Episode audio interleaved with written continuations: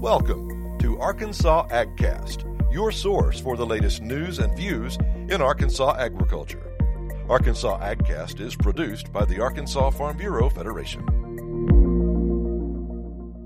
Welcome to Arkansas AgCast for May 28th. I'm your host, Rob Anderson. This week, we're joined by Arkansas Farm Bureau's Chief Economist Travis Justice for a deep look at the impact of the COVID 19 outbreak on the agricultural economy in Arkansas. We follow that with a discussion with Dr. Victor Ford, Vice President for Agriculture and Natural Resources for the University of Arkansas System Division of Agriculture, about the long term impacts of the outbreak on production agriculture. First up, Greg Patterson talks to our own Travis Justice about the state of the ag economy in Arkansas during this ongoing period of disruption, hitting a range of topics from food demand and commodity prices to meat processing and more. This is Greg Patterson, and on this week's edition of Arkansas AgCast, we're talking with Travis Justice. He's the senior ag economist for Farm Bureau, and the subject matter today is kind of Travis. It's it's going to be about COVID 19 and the effect on the ag economy here in Arkansas. We're kind of 10 weeks into this, and I know it's a, a moving target on a daily basis, but to the best of your ability with what you know right now, how's it affecting uh, Arkansas's ag economy? Well, yes, you're correct in that uh, it, is a bit of a moving target. Uh, it, it is also a target uh, and the implications of it is a situation that uh, we've not seen before in agriculture, nor have we seen a uh, a situation like this uh, for the overall entire economy as well. Uh, you know, I guess you could revert back to World War II uh, when you had the total economic uh, affecting all sectors of the economy, but uh, particularly in the ag world, we've uh, we we're facing dynamics in the in the markets, uh, and facing situations that affect consumers, uh, producers, all sectors. So it's it has severe implications for for food demand and therefore impacts uh, those that are producing the food, and that's uh, the farm economy as well. So we're we're in a uh, situation where uh, and dynamics in in marketing that uh, uh, you know this country's not experienced before. So trying to predict out of this environment has been difficult. Uh, and then plus with the different guidelines and restrictions that that uh, have been implemented and then now they're changing and we're trying to open the economy back up uh, from some of these restrictions. So it it just creates different dynamics almost each week here uh, that the uh, different sectors of the food chain have to respond to, and uh, and we we've seen uh, uh, some of the you know we've real negative effects that that has had both for producers and consumers.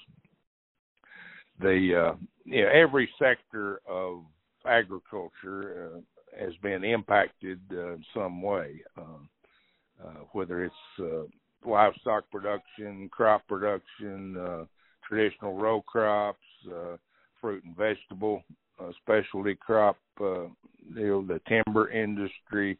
Uh, there's been all you know as a, as a direct result of COVID nineteen and the slowdown in consumer behavior whether it be travel restrictions, meeting restrictions, uh, uh, restrictions on restaurants, you know, those has, has uh, just slowed the economy. As a result, it, it has generated, uh, uh, hopefully temporarily, but at least a large uh, increase in the number in the unemployment rate in the United States. Uh, with a lot of industries and businesses shut down because of COVID restrictions. There's a lot of people uh, that are unemployed now. Well, the uh, that in itself uh, has created different different food demands uh, for those that are employed versus unemployed. Uh, they their food purchasing patterns change, and so that has ripples down through the ag sector as well. Travis, Travis, um, you know, this this COVID nineteen probably for the first time in in my memory and your memory um, actually, you know, a lot of things happen in agriculture. It's it's a pretty complicated food chain, and a lot of it happens in the background where the consumer going to the grocery store never really notices or sees the the issue, the pressure point that's causing something in in the food chain. This is totally different. The consumer actually is seeing differences when they walk into a grocery store. The fact that they can't go to restaurants or or the fact that you know restaurants are just starting to open up. So so uh, now the consumer sees this front and center, and and how has that um, affected how things are going? Let's say for livestock uh, or row crops or whatever. Well, certainly this uh, this pandemic has uh, created at least greater awareness among the consuming public right. of the food supply uh, uh, because of shortages, unavailability, uh, whatever, and so there's more interest in in the food chain, if you will, because we've had uh, different uh, elements of the food chain that have been uh, impacted. For example, uh, I'll mention in two different cases in the meat industry. Uh, this uh, United States at the start of this year, we were poised. We have the had the animal population, the production capacity. We were on pace to have record beef, record pork, and record poultry production in the United States this year. Record levels. So the animal inventory, the production chain is there to do that. But due to the uh, to the virus, uh, of course, all those uh, animals have to be processed into meat products and delivered and delivered to consumers. So, but in this process, with a number of the meat processing facilities, it's it's an intense work environment. Uh, a lot of people it's a, uh, in those processing plants that work closely together. So we had situations where uh, a number of these employees uh, con- contracted the virus, and uh, and so in, in there for a period we had a number of plants that had to close and shut down to for worker safety and health uh, reasons. Uh, and then some of those stayed off for two weeks. Now they're back on. Well, others have have had to restrict. Well, uh, so now, so all that did was limit the capacity to process this record level of protein production that we're poised to do. Now we can't process it fast enough because the plants that process that meat are not operating at uh, peak efficiency because uh, our cap- total overall capacity has been restricted because some plants have closed. At least those that are open, there's uh, they've had to there's fewer employees there because of employee absenteeism, whether they actually have the virus, concern about getting the virus. So, uh, and then now, uh, with the uh, you know the president declared uh, that meat processors as part of the critical infrastructure of this country, in order to save the situation where we had to destroy some of these animals. Uh, so he so then this requires meat processors to operate, but they have to operate in order to um, protect workers. And so, uh, bottom line is where they were traditionally operating at 90 to 95 percent of their meat production capacity, they are currently operating 70 to 75 percent. So that extra 20 percent of the capacity, we've had to slow the processing sector down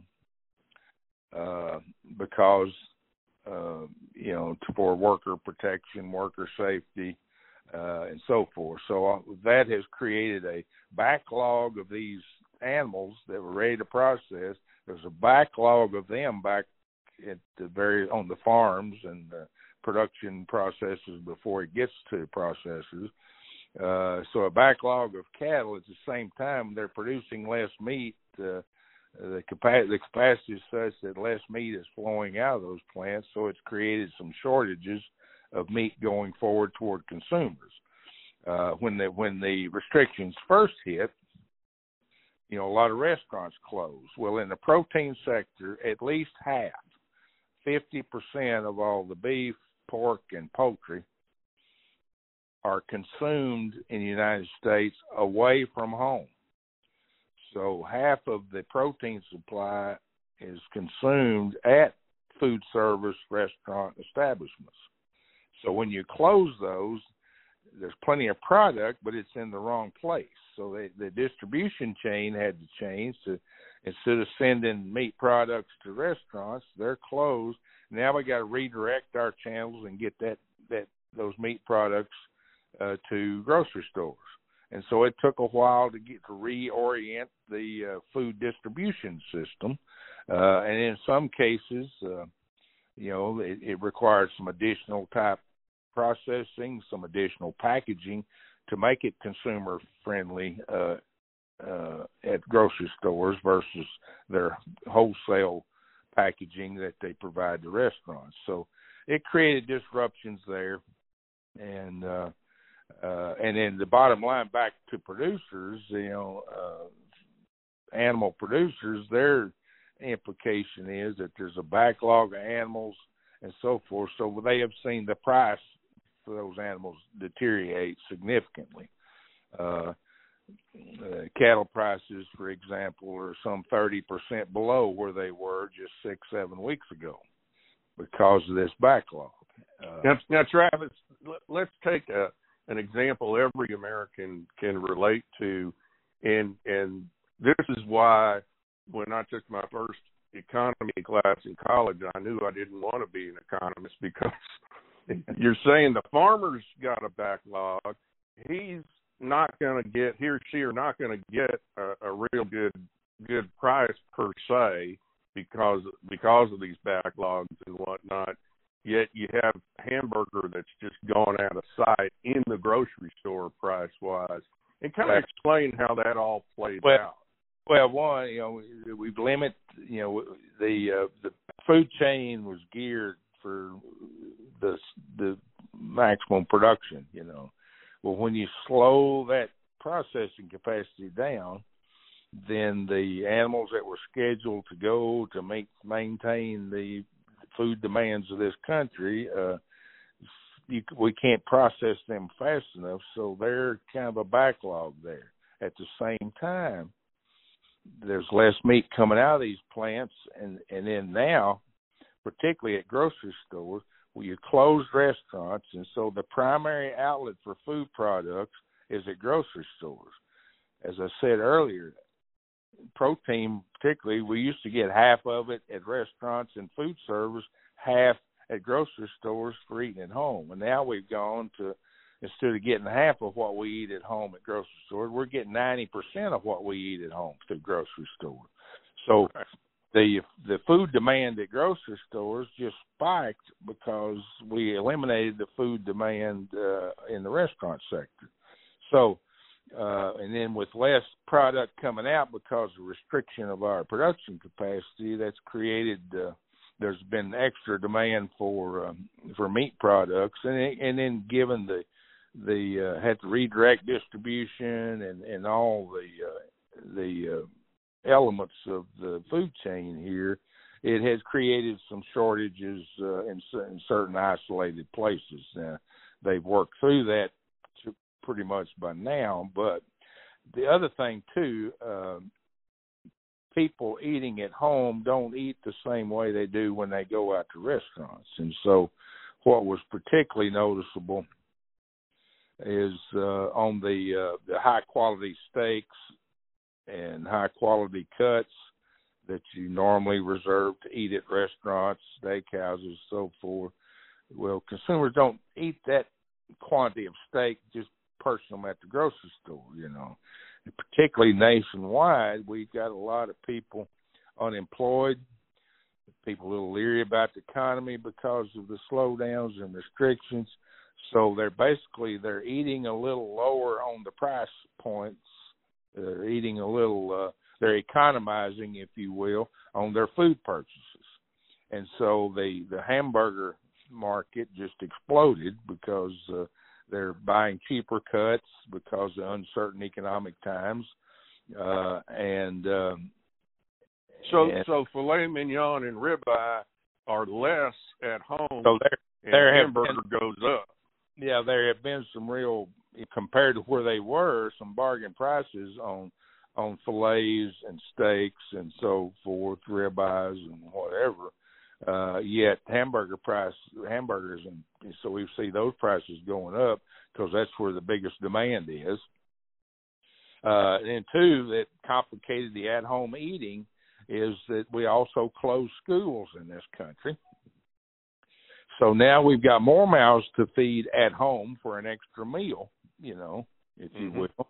And so that's just more at home dining, if you will, that's been forced here. And so uh as a result the the hamburger they can't almost can't make hamburger fast enough. Uh yet steaks and roast compared to where they were two months ago are you know you know that are you know real bargain prices comparatively. And so uh uh so that that ripple has uh, you know that, that's we've seen that implication. The the milk industry if you will has some other classic examples. One third of all the dairy products consumed uh the milk consumed in the United States is consumed away from home that was particularly uh uh, people saw that when they closed schools. Right. closed schools, and you got the school lunch program, and so we just lost a big chunk of the milk demand overnight when we closed schools. So it took a while to redirect that milk into grocery outlets that were normally packaged and shipped for the school lunch program. With the dairy industry, you know, they milk cows every day, milk is delivered every day. So now, if we have to slow down that processing, what do we do with today's milk if there's not a market for it? Because we've got another supply of milk coming tomorrow. And so it required in not in Arkansas, but in some section of the country, required them just to dump the milk because there was no place to go with it. Milk is highly perishable, so you couldn't store it uh, conveniently for a, a better time, and so it's created uh, situations where they had to, some places for just a short period they had to dump some milk supplies because there was nowhere to go. Uh, right. Until they redirected the food chain to account for this uh, change in the way in food demand and where where we need to get it to to reach consumers. Uh, some of the some of the fruit and vegetable crops uh, face the same situation. Uh, not necessarily in Arkansas, but in the southern United States, their their vegetable production is probably a week or a month and six weeks ahead of ours. That hit about the time the uh, restrictions started, and so in you know South Florida, South Texas, Southern California, their vegetables were coming off. Well, right. Lost the restaurant market, lost the school market, and so there was times there was there for a brief period there wasn't anywhere to go with those fresh with that fresh produce. So uh, it required just destroying some of the produce crops because there was no no market for it. And so, uh, but we've tried to. I think we've gone past some of that having to. Same thing happened with animals. Uh, we had to, to destroy some chickens uh, in certain sections. of some in Arkansas that got caught in the the time when we had to redistribute and, and slow down processes. So it did require disposing of some birds. In the Midwest, there was a situation where they had to destroy some hogs because there was just nowhere to go until they could get the the the food chain reoriented to the new food demand schemes that uh, this virus has created. All while, farmers are suffering in this process because it's their animals that got destroyed. It's their market that went away, and so it, they the income impact to farmers is has been a real shock to the system, you know, and uh, so we've uh, we're trying to pull numbers together, and we've got some numbers on just how big that impact is. Now, each farmer's impacted differently, you know, depending on if if and particularly those that whatever crop you're raising, if you right. norm, if you normally sell during this period of time, if you normally sell between you know March one and May one, if this is your time to sell, well, this is the time with you're selling into an economy that's been restricted, and so your price is not as has been deteriorated greatly. If the, the prices you received here the last two months or so has been greatly uh, depressed because you're you're selling into a restricted market, and um, so the impact, you know, now for those that that their normal marketing season is not till later this year, they've not suffered that income impact yet because they hadn't sold their product. Now, when they do sell their product, if prices have come back some, they may not be hurt as bad, but uh, uh, but uh, it, we we anticipate, you know, uh, it will take the rest of the year for the food chain, if that is, if nothing else shocks the system, if we have a second wave, if if restrictions come back, whatever. But uh, as as these restrictions on the economy are eased, and we try to get back to some state of normal, uh, it will take, and then people get people off the unemployment roll back to work. It will take uh, it will take some time for this economy to readjust back to uh, uh, until for consumers to be comfortable in going out to eat again and going and meeting in groups again. It'll take a while to to get the uh, get consumer response back to, that would help stabilize some of these food demand issues that we're facing now. Travis, you make a real good point there about you know the state of mind of the consumer as to when they're going to be ready to venture out you know, to restaurants again or big uh, meeting type groups, sporting events, concerts, the type of things where lots of food's consumed. So, so the the food chain may be back up and running again in sometime in the near future. But how, how long do you think this will stretch as to the consumer wanting to come out of hiding, so to speak? Does that stretch into 2021 or any guess? Well, you know, everyone has guesses, but that that's it's a hard uh, it's hard to to predict because we've never faced a situation quite like this before, and so being able to judge uh, how quickly consumers will respond to this particular market factor. Uh, you know, we we've had other issues develop over the years, and we uh, uh, you know, either production or consumption or other uh, other issues that challenge us that uh, you can almost you know anticipate consumer behavior.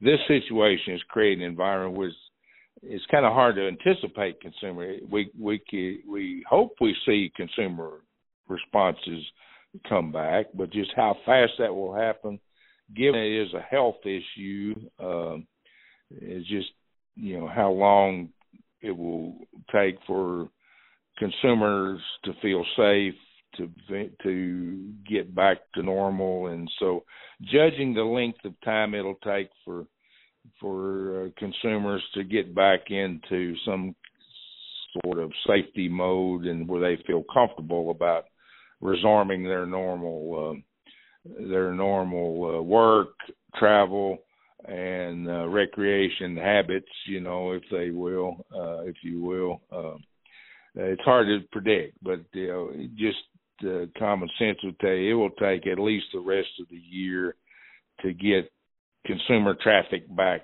uh, uh, somewhere approaching normal. You know, if we don't have anything else that interrupts the the, system, uh, you know, working our way out of this situation depends on the can continue to decline in the uh, the uh, the number of cases that have contracted this virus, and uh, until we get a handle on um, controlling the virus to some acceptable level, uh, then we start opening back up businesses and and. Uh, but uh, yeah, we can open them back, but then how fast will consumers react and come back to to dining out, attending sports events, uh, you know, anticipating the the speed of that consumer response is going to be real difficult. But uh, yeah, that, safe to a... say it will take the you know with uh, with all things uh, going fine, uh, it'll take the rest of this year to to even approach getting back to um, to some kind of state of uh, uh, progress here. And yeah, that that's a big if, obviously. Now you've you've explained really well and enlightened uh, our listeners in regards to things happening in livestock and things happening in you know the specialty crop vegetable markets and things like that. What about traditional row crop?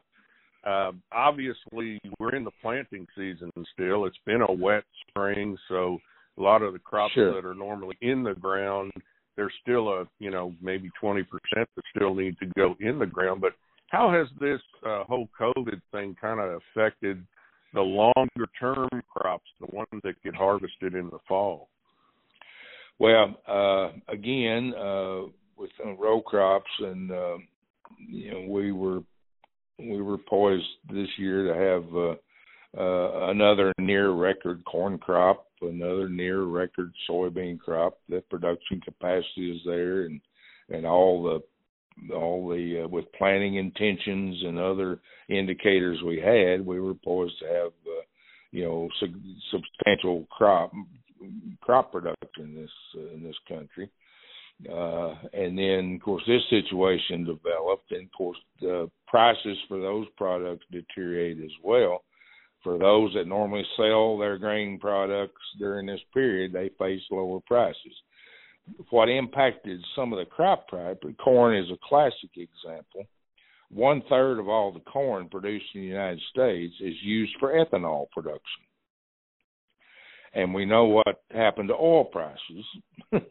and with oil prices going to near rock bottom prices, uh, that uh, so the value of that corn for ethanol fuel production went down as well, and so uh, corn prices dropped 30, 40 percent during this period too because wow. they lost they lost the value of that corn uh, that was the built-in value in that corn for fuel production. So that has been the biggest shock to corn is just because of the their relationship with oil and then we have uh, with travel restrictions we're not consuming as much petroleum products because people aren't traveling we're not flying we're not driving and so the fuel demand you know was restricted and so with uh, with us at near record petroleum production uh, uh in the United States. We've got uh, we're so self sufficient in fuel production, and then you had ethanol too. Well, when you stop travel, you stop consumption, uh, so there was a glut of oil on the on the market, and, and prices deteriorated. Uh, uh, for oil, we all know what gasoline prices have done. Well, uh, a certain element of that is ethanol, and uh, ethanol comes from corn, so corn prices went down too. So farmers saw corn prices lower because the ethanol demand was highly restricted. Uh, soybeans a little bit the same, not as much, but uh, portion uh, uh, approaching 10% of the soybeans produced is used to produce soy diesel, a fuel oil. So the biggest price mover for soybeans has been the loss of the fuel market in them.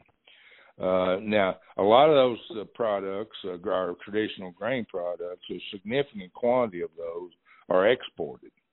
We export right. a lot of corn, soybeans, wheat, uh, and so forth. And so uh, the export markets uh, ha- are still operating, and we export a lot of protein products as well. But uh, the export markets, the exports are still flowing, although they've slowed some.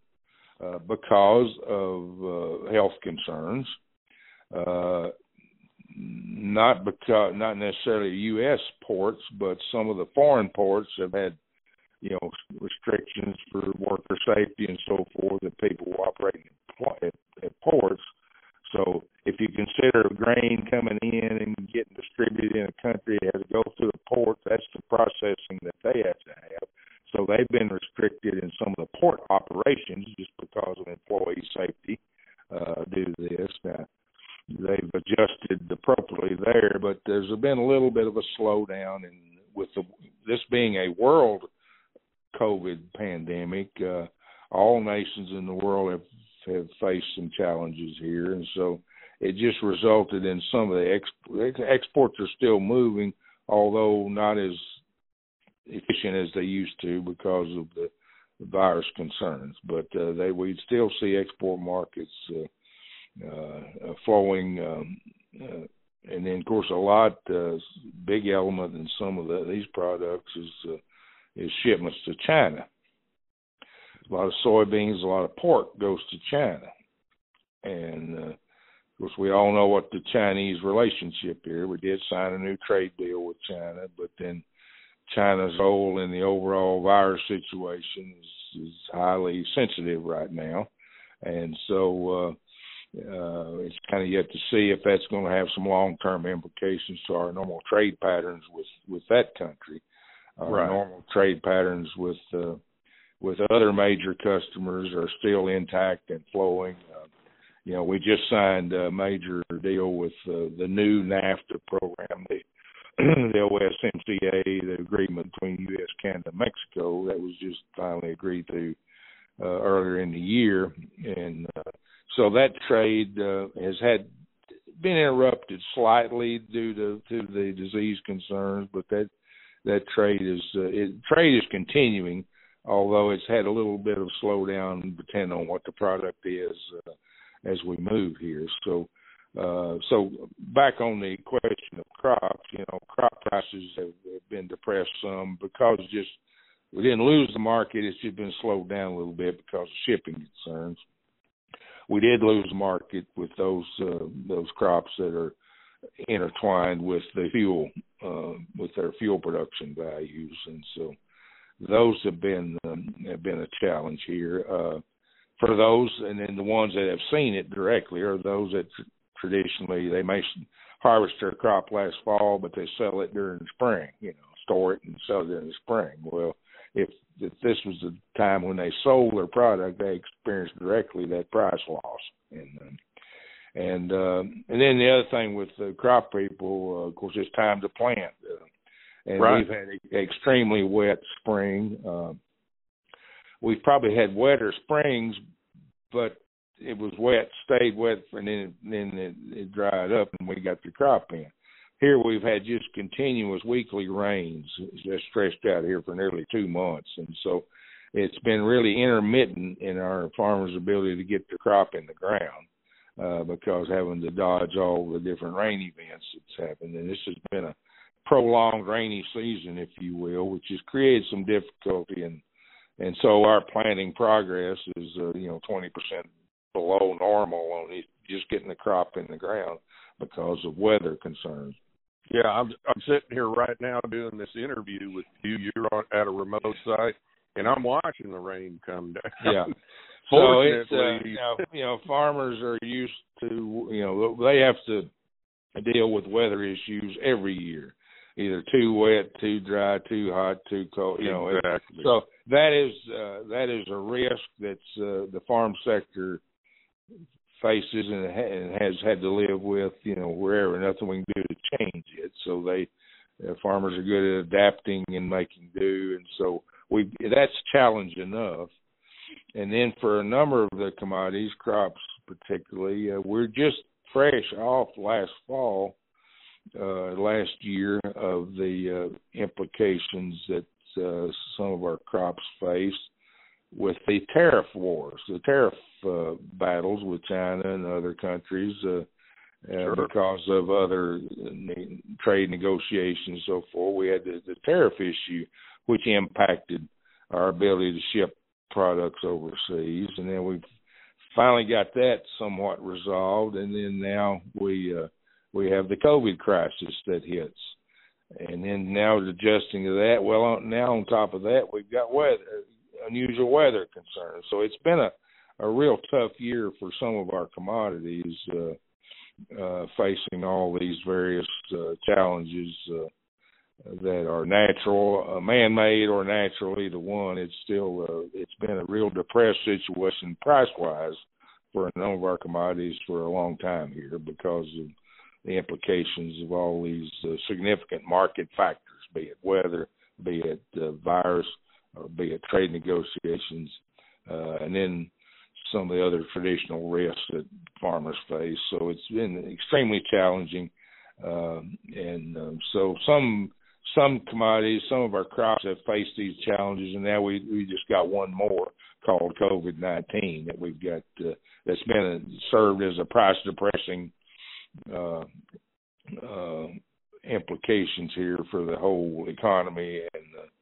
you know, and some sectors of ag have been affected more than others, depending on their role in the food chain. And, so, uh, so are you are you pulling your hair out as an ag economist trying to well, figure it, out? Yeah, it certainly, yeah. well, yeah, and it's it's you know okay, you know traditionally okay we we put a number on it. Uh, well, we can put some numbers on it now, but uh, uh, I can't tell you what the impact is going to be for this year because this year's not out yet, and the rules may sure. change again. Sure. And so, uh, but we do know. Well, the one thing that is, and we're dealing with that currently, is uh, you know the government has passed some uh, financial relief measures for the economy. You've got the right. payroll protection plan to help small businesses. Uh, You've got some large businesses that qualify for some uh, financial assistance because of the virus. Uh, of some of these uh, relief uh, funds, uh, uh, there's been 19 billion dollars, 16, 19 billion dollars designated for agriculture.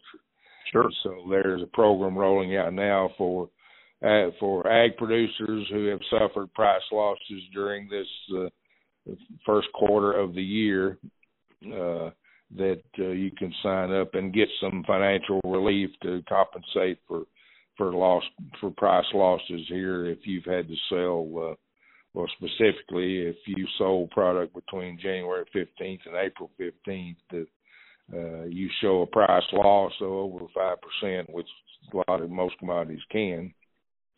Then there's some uh, some uh, financial uh, relief funds flowing from uh, congressional and from government uh, trade coffers to uh, help uh, alleviate the pressure, or at least uh, provide some financial relief to the farm sector. Uh, you know, they're doing the same thing. You know, it's kind of historic. They passed a three trillion dollar relief package. Well, that's that's the same size as our annual federal budget, you know. So they just double their federal budget, you know, uh, right. all all going out in relief. So there's some attempts to from the government to provide some financial relief to all sectors of the economy, including agriculture.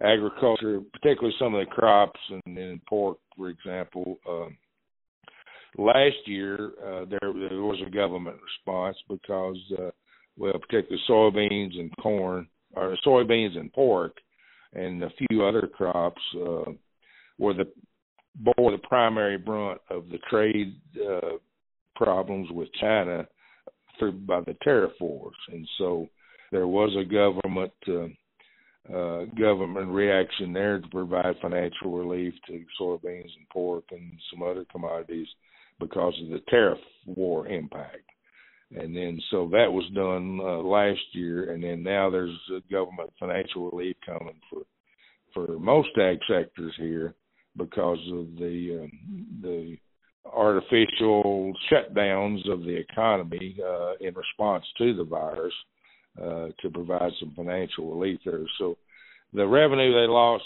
by deteriorating prices, there's been some attempt to at least provide some financial relief to try to sustain uh, folks in business uh, as we uh, work through this uh, pandemic and, and all the uh, the restrictions that we've had to face uh, for human health concerns. Travis, any anything else you would want to add in this conversation? Well, uh, I guess from an, over, from an overall from an overall perspective, uh, you know, the agriculture sector is uh, is is still functioning. You know, farmers, the people on the ground actually producing animals, producing food, uh, food crops, producing uh, grain crops. Uh, you know, our production capacity has not been uh, affected. Our profitability has been affected. Our ability to process and deliver food to consumers has been interrupted we're facing challenges there. But as far as farmers are still working, Uh, the farms are still intact. They, we still have the capacity to deliver, and farmers work every day to provide food for America's tables. Uh, it's just the uh, restrictions and the complications created here has just interfered with uh, the different elements of this food chain beyond the farm gate that has uh, created uh, some problems in getting that food delivered to the right places at the right time, and and so uh, I think consumers, given all the uh, recognition of what the issues we face just in the food supply, you know, consumers have, you know, just by watching the news and other media reports, uh, they've become more aware of the different elements of this food chain. Absolutely. Uh, farmers are still there, and you know, and farmers are still working all that, but uh, it's a, the whole food chain is an inter interrelated chain here. Uh, one chain, one link depends on the next, and so uh, when you uh, restrict or break a link, it uh, the it uh, creates implications, negative implications going back down to the farm level, uh, and then negative implication for consumers going from uh, going towards them. them. So. Uh, so uh, the overall agriculture is uh, you know is committed, and that's that's our our purpose. That's our goal is to produce crops and livestock and food for America and the world. And uh, we're still that sector is not broken. It's the elements of the food chain and the market demand and forces that has been created by this uh, response to the virus that has interrupted the, the flow of products to consumers. And uh, and I think consumers generally are aware of that. They certainly became aware of it because they've never asked why why there's no hamburger on the food shelves this week, you know, and they've never seen that before. Well, you know, in learning why, it's, it's, it's provided agriculture with an opportunity here to uh, explain the food system, to explain the positive role that agriculture plays in society, and uh, I think uh, I think agriculture has gained a greater appreciation from the general public, at least awareness of of the food chain, and hopefully a better appreciation for the role farmers are playing in the in in uh, in in what they do in feeding the world, feeding and clothing the world. So,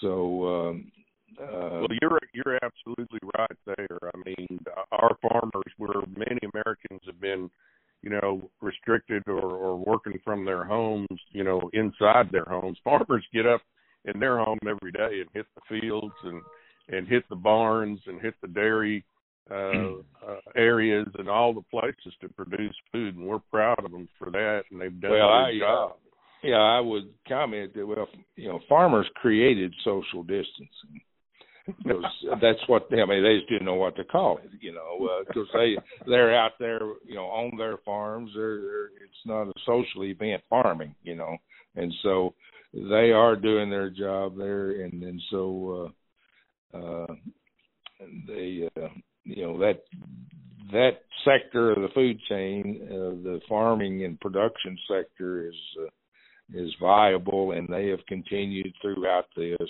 uh and uh, if we can work through the disruptions in the, the processing and delivery system and getting food to consumers. Uh, we're working through that, and hopefully, uh, as we progress here in the next few months, that you know the uh, these restrictions will ease, and then and then hopefully consumers will respond back to uh, to creating some more normal, predictable food consumption patterns. And if we have some some uh, predictable food consumption patterns, then we can adjust and make sure we have appropriate food production patterns to match it. You know, so. Well, he's Travis Justice, senior ag economist for Arkansas Farm Bureau, and Travis, you've done a great job just kind of telling that complicated story of the whole ag food chain. Uh, we are proud of our farmers that they're out there still working, and thank you so much for sitting down with us on this edition of Arkansas AgCast. We appreciate it. Thank you. Next, Ken Moore talks to Victor Ford of the University of Arkansas Division of Agriculture and gets his perspective on the problems caused by the COVID 19 crisis and what it could mean in the long term. Welcome to this edition of Arkansas AgCast. I'm Ken Moore, and this week I uh, am speaking with a good friend, uh, Dr. Vic Ford. Uh, Dr. Ford is Associate Director of Agriculture and Natural Resources for the University of Arkansas System, Division of Agriculture. And uh, Dr. Ford, it's good to talk with you. I haven't spoken to you in several months since this pandemic broke out, and uh, I appreciate you visiting with us today. Hello, Ken. Glad, glad to be here. Uh, I'm stuck here in uh, my house in the back office and uh, don't get to talk to a lot of folks except on the phone or, or by Zoom conferences. And being able to reach out and, and, and give some information to folks and have a good conversation is is really a welcome break for me. Well, I'm glad. I'm glad we connected. I always look forward to being with you at our uh, meetings that we have each year uh, with the Division of Agriculture that uh, Farm Bureau partners with, and uh, and so, and I appreciate your insights. Uh, we've covered the impacts of the COVID 19 pandemic on different phases, different sectors of agriculture over the last couple of months, uh, and we will continue to do so. But uh, I know you're monitoring as well for the Division of Agriculture, along with Dr. Mark Cochran and the other faculty members there. Uh, Dr. Ford, yes, let's kind of look at it from a little different perspective. Long term, you know, as people go back to work uh, across the state of Arkansas and across the country. Uh, states are reopening uh, somewhat uh, here, and certainly that's happening in Arkansas. But the effects on agriculture are going to be felt for you know many many months to come. Unfortunately, can you kind of update us uh, from your perspective on how you think uh, the long term effects will be, especially and talk about. Let's talk first of all on animal agriculture, the protein sector. How what are going to be long term effects? Because uh, prices are down for beef, uh, for cattle. Uh, it's affecting poultry growers in, in a difficult way, and even uh, swine producers. What are the long term effects going to be, and how long do you think it'll take for you know those markets to recover? I think that's a that's a wonderful question, and we're looking uh, at, at the farmer's side, but the bottleneck right now is the processor side, and that's with all animal agriculture right now. We've gone to much larger facilities instead of the small facilities. And what happens is that when one of these things slow down or shuts down, that backs up the supply there. We've got animals, uh, whether it's a hog going into pork production, whether it's a cow going into beef production, or or a chicken going into poultry production, that they're on a schedule, and when they can't they can't meet that schedule, what happens is that it's a it's a it's a commodity that gets too big to be processed, it's too big to get that quality price. The prices go down, uh, the demand goes down, and you produce a, a, a poor quality product that the consumer is expecting. You know, we're seeing empty shelves uh, of meat at the grocery store, but the problem is is not the supply, but the processing getting from from the farm to the consumer. So I think that sector is going to be uh, affected for for at least a year and maybe longer. Uh, one of the interesting things I'm looking at in terms of uh, the sectors we're, we're working with is, is, that there's a lot more folks. Uh, you got to poultry out of this, but a lot more folks that's going to direct farm selling to the consumer using a locally uh, uh, butcher shop or processing facilities and uh, taking the animal and processing it and, and giving it to people to put in their freezers. And I'm seeing a lot more of that.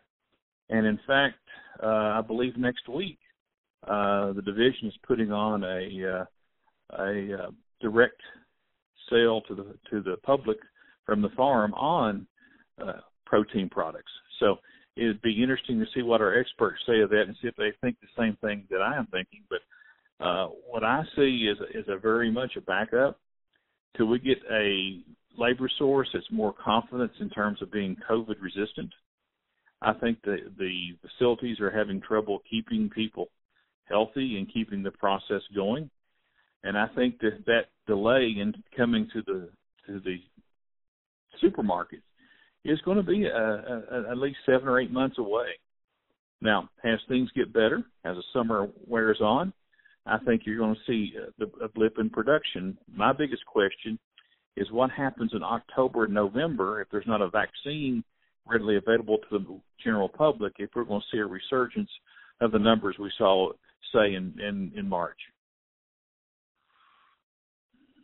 Well, let's hope we don't see a, you know, a second wave of, of the pandemic, if you will, of the virus uh, being spread as people, you know, kind of resume a somewhat normal lifestyle. Uh, people have to continue to practice distancing, but uh, you know, in processing plants, uh, it requires so many people. So many of these plants mm-hmm. in, employ hundreds, and as we've already reported and seen, uh, there are those who are infected and they have to leave.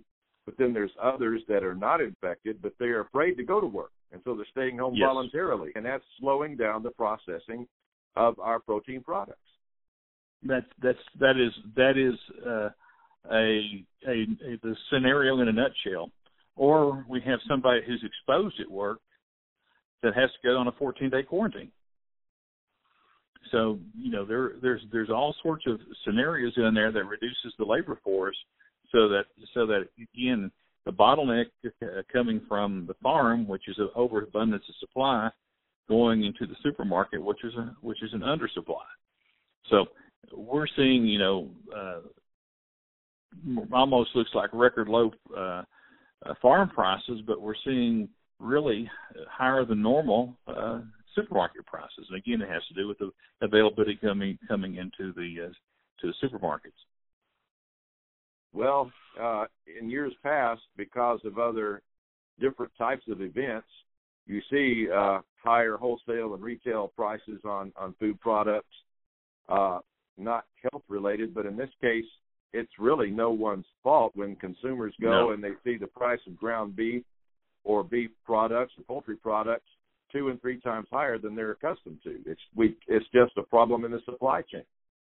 It's a problem supply chain, but you also have to look at the the the, the um, effect on people who are not working and or their their their revenue has been decreased by the number of hours being decreased and there's tightening on the budgets, and then you're getting an increase in food cost. So there's a there's a there's a a social economic impact to those folks who are in that situation. So we're looking at at, at less less expendable income and more income being spent for food, and I think that's going to be a longer term fix than I think the supply will be. And yet uh, want to talk about how the uh, federal government and even our, our state legislators, up to a smaller degree, have responded, uh, in my mind, admirably, trying to, and, and the Department of Agriculture, uh, to helping support our farm and ranch producers. Uh, talk about uh, the critical need for that, but that's putting a strain on uh, our federal resources as well because they're having to approve these uh, disaster packages to keep our farmers and ranchers going. Yes, and that's extremely critical. And this is something else that we're talking about. We're talking about we're talking not only about animal agriculture now, but expanding it out to all phases of agriculture. Is that input costs have not changed and are are very high, but we're getting their commodity prices at the farm are are, are, are decreasing. And what it is is putting putting stress on the financial stability of those farms. These um, revenue um, feeding back to the farm from from these packages, these these these helping helping the farmers make ends meet, helping them to meet uh, uh, their obligations in terms of keeping the farm in business. But as we as we look at this, it's putting a lot of stress on a lot of farms, and you put into low commodity prices and an inability to get rid of your product in with this rain uh, pattern we're in, very similar to what we had last year, stressing uh, whether it's hay production or grain production. we're looking at really hard times getting into the fields, getting that getting that out. So two years in a row, not only if you, if you just take the pandemic out of it, farm revenue is going to be is really stressed because of the weather pattern, and throwing this pandemic cost into uh, the revenue pattern is almost tipping brink to some of the farms for being financially stable, and thank goodness for some of the government uh, assistance. But that's going to keep keep us on for a little while. But even in with the assistance, I'm more concerned with the, the health of the farm family. We yes. talked about earlier about somebody coming in and and, and not having enough hours, high price of of of, uh, of uh, food. But we're looking now at a, at a stressful situation where farmers with a lot of a lot of debt because that's the way we have to farm now. We're looking at lower commodity prices for a couple, you know, for a couple of years, and and very expensive way of getting, I call it mudding the crops into the fields. And we're looking at a, a tremendous mental health impact to the farmer and to the farm family. So the the personal cost sometimes is not attributed when we talk about economic analysis, but I think the stress level on our farmers today may be as high as high as any in our in the history we can remember. Does the Division of Agriculture uh, have, and I know through the key offices uh, and even specialists on the state level, provide uh, counseling? I mean, this is not something that's brand new, although, as you just said, I think the stress level on our producers may be higher now than it has ever been. There's a, we know that uh, agricultural production is a risky business and uh, it's a very costly business they're they have to always year after year deal with the effects of the weather, whether it be drought or too much rain or flood, uh, to to produce what they do. But are there counselors and and, and what type of support is, is available to reach out to them? Uh, we're actually we actually started this a couple of years ago, Ken, and uh, we have a specialist in, in family consumer science who is a an expert in in families and, and mental health and that kind of thing. And she saw this come along, so she's she has uh, gravitated and cooperating with other states and have produced a um, manual and some some information out there for farmers, for agriculture producers, how to survive mental stress and, and where, where to from help.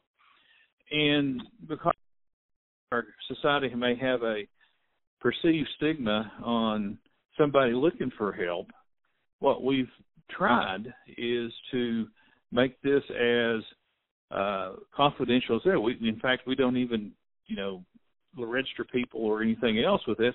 We just have the literature out there at the county offices. In fact, several county offices has kind of put that literature out where people walk by, but nobody can see somebody pick up the literature. So what we're trying to do is try and get this information out to folks. Hey, there is help. You're not by yourself. It's not the end of the world. How do we get through this? And giving somebody some hope to get through this can can take a lot of that stress off and all the the problems we have with stress. I'm, I'm I look across the country and, and, and not necessarily Arkansas, and we're seeing the rates of farmer suicide last year going up. Uh, looking at the rate of foreclosures going up there you know you can you can imagine the stress of having a, a an enterprise that's, that's that is you and all of a sudden it's it, it's in this dire strait it not only affects the, the producer but it affects the whole family. So we're we're hoping that we can we can help. If we can help one person with this program to me this program is is is, is worth it and being able to to to keep people on the farm keep people doing what they want to do and I think is is right now the best thing we can do with it with with the situation that we're in. And you know we're all stressed out for, from some of the things we have to do to deal with this this pandemic. But one of the things that we we have to do is at least find place places where we can help agriculture producers. Yes, sir. Certainly. Uh, it, it, these are unprecedented times. Uh, you know, and I've talked to other farmers and ranchers uh, over the last couple of months and some of your specialists, I use the term when I was speaking to Jarrod Hardke a couple of months ago. I said, Jarrod, it's deja vu all over again with the weather because I introduced yes. him a year ago about the planting delays and and all of that, getting our crops in the ground with the excessive rainfall. You know, and we're seeing, I think, some significant changes in our local climate across the mid South. It just seems like we can count on summer months and even during planting season. You need a little bit of rain, of course, and that comes with it, but uh, not just every two or three days and then flooding rains. And uh, these are just difficult times. People that are not involved in the production agriculture industry uh, don't know exactly. You don't. They cannot relate to exactly the pressure that puts on the producer to put food on our table. No, no, that's that's a, that's a that's a great comment. Is that the the undue stress is is is, is almost unbelievable. Um, you know, uh, we, we we talk about you know the farm families having being people of, of faith because they have to put a faith, put something in the ground, so they can grow and, and and be able to do that again next year. And one of the things that we're we're concerned with is that is that if we don't protect the American farmer, that's again that's another strategic resource in this country that we have to have to feed the public. And we to me, keeping those farmers going and keeping them in business is paramount to the security of any nation. And so that's really what we're we're we're thinking about and talking about is how do we how do we keep this going? And um, nobody talks about because you, when we talk about you know government government payments or or we talk about the, the stress in, in the markets and that kind of thing, that's kind of a forty thousand foot view. But if you want to get down up close and personal with somebody going through this stress, like you have, Ken, like I have, is that it's unbelievable the amount of of uh, pressure, the amount of uh, worry, the amount of not only on the on on the farmer. You know, I say the family because we have to we have to treat the whole family because the whole family is into it. These businesses are family farms. These are small businesses, and we're just I'm I'm just concerned because the high capital intensive business that we're in is that is that you know how many years can you not make a crop and still stay in business and that's kind of where where we're going from and that that's with with um you know delays in poultry i talked to my poultry producers and they're cutting back on the number of cycles in a year so that's going to be declining revenue for as poultry producers, the beef cattle people not being able to get rid of the beef cattle when they're ready to be sold, having to hold them, cattle have to be fed. There's a cost to hold those. Worrying about if they're going to be too big to process. So that's another worry. Uh, being able to plant, being able to get the crop out like we just went through. Um, I, I'm, I consider myself fortunate to not to be in the Midwest because I saw a, a picture on on uh, Twitter that they had the combine going through cutting in last year's crop while they were planting this year's crop and it was snowing.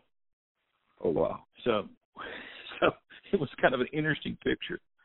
Wow. But you know but you know we're we're looking at at unprecedented weather.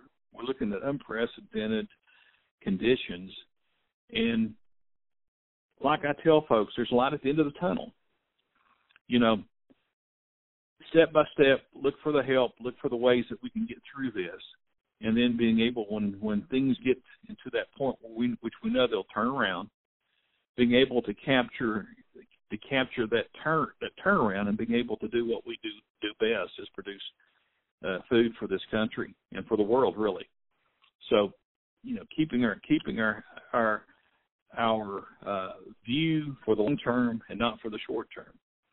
And I think that's the best thing we can advice that we can give people is that you know this too shall pass. Uh, um, we were when we were uh, looking at record high record high beef cattle prices, and we were getting drought checks, and that's not been that long ago, Ken, maybe uh, eight ten years ago. We were telling folks to take that money and plan for when we have conditions like this, and a lot of folks did. So this is kind of what we're we're thinking is that we know there are going to be good times, we know there are going to be bad times, and how we spend money during the good times is going to help us get through the bad times. And uh, an old economist told me one time is that the reasons farm farms go broke a lot of times is not what they did during the stressful times, is what they did during the good times. Wow, so, very well said, and and that's wise. That's that's wisdom. You got to anticipate, you know, days like this, even though you don't know when they're going to come. No, and and that's and I think that's I think that's that's smart. That's whether you're a small producer or whether you're a large producer, and being able to being able to take those and and do and do the things that you think you can do. I talked to you know some of some of the my uh, my agriculture producers that I interact real frequently with are some of the smartest people I've ever worked with, and they all have a a, a extremely good instinct about about how to get through these things, and and and um, I, I, most of them, again, I'll I'll say that most of them are probably a little pessimistic, but uh, you get burned several times. I think you get a little pessimistic, and that's how they survive these times. Is that yeah, I got good good returns this year, but it won't be that way next year. So being able to sit there and plan and looking and looking how to keep your enterprise going, I think is just as important as putting on the right amount of fertilizer, uh, putting out the right, right varieties. Um, you know, those are the, those are important, but I think being able to look at that plan, that financial planning from year to year and a long term view, I think is just as important.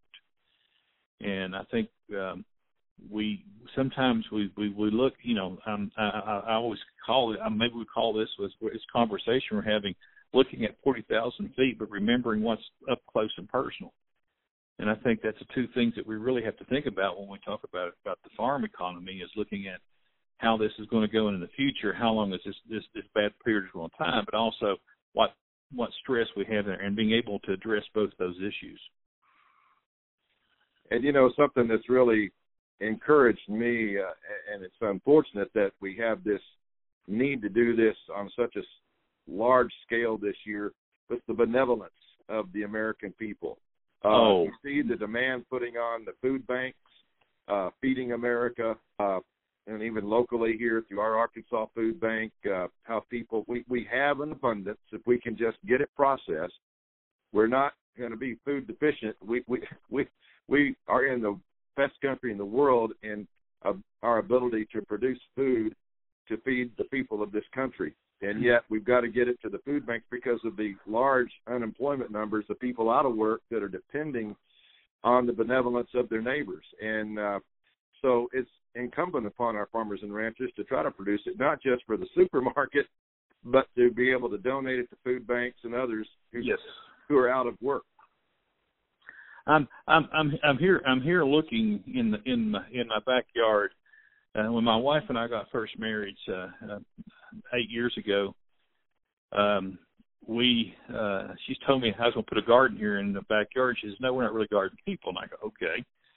Now this year she has four uh, uh, raised beds, and she's growing her garden. And spend I spend a lot of time out there since I've been here at home in the evenings and I talked to a lot of people that are doing it. And we're calling, and a lot of people calling them victory gardens. Being able to produce your own food, that way you don't have to put that, that larger demand on on the grocery store, and folks can that need that can get that. But also the I've seen a lot of folks in, in the food banks. Uh, they'll go through and say, okay, we need need uh, uh, legumes this week. So the people are bringing in the beans of different kinds of peas or whatever and bringing it into that, or peanut butter, or or paper goods, and and and these people, and I'm looking here locally, but I'm looking this also across the state. Really talk about you know needing these, and the, and the public uh, is just really responding to that. And I think you're going to see that in the summer. I think you're going to see a lot of donations from from people's victory gardens. I think you're going to see a lot of donations. Excuse me, from the agriculture producers. I think you're going to see. I think you're going to see this. I'm I'm just amazed at, at the generosity of the American people, and particularly uh, people in Arkansas.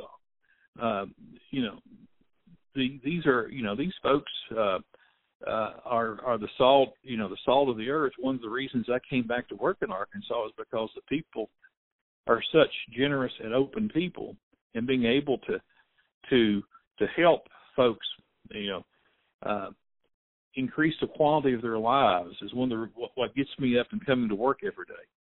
Even though I'm not driving you know uh, 20 minutes to work. I'm walking uh, about 20 seconds from the kitchen with a coffee, cup of coffee in my hand back here to my office. But still, yes, yes, being able to get up and get up ready and rolling and running, going is what gets me up. You know, being able to work in a work in this state. Well, that's fantastic. Listen, uh, I have enjoyed this conversation. Uh, Dr. Ford, thank you so much for your perspective uh, and kind of giving us a, a good view of uh, kind of what we can expect down the road long term, but at the same time, we I've always uh, ended you know my interviews with telling people, the public, our farm and ranch producers, our family farmers are the most resilient people to come back from difficulty that I've ever met. I mean, they know that uh, there is going to be a better day. I think I think that's right. The the optimism. Uh, uh, that's a, to me a, a, real a real American trait is being able to that with that. You know, we got tough times now, but being able to they being able to to get to the next uh, to the next uh, phase where we can get through this. And you know, we all going to have we all have rough times, but you know, we're able to to to work through this, knowing that knowing that we're not alone, and knowing that this thing is not going to last forever. That's exactly right. Well, thanks for your time, Dr. Ford. We'll look forward to talking with you again a little bit later on. Thank you, Ken. I've always enjoyed our conversations, and hopefully we can get back and talk a little bit more about uh, about agriculture and what we're doing what we're doing here in Arkansas. We've been speaking with Dr. Victor Ford. Uh, he's the Associate Director of Agriculture and Natural Resources for the UA System Division of Agriculture on this edition of Arkansas AgCast. That's all for this week's Arkansas AgCast. We'll be back next Thursday with the latest news in Arkansas agriculture.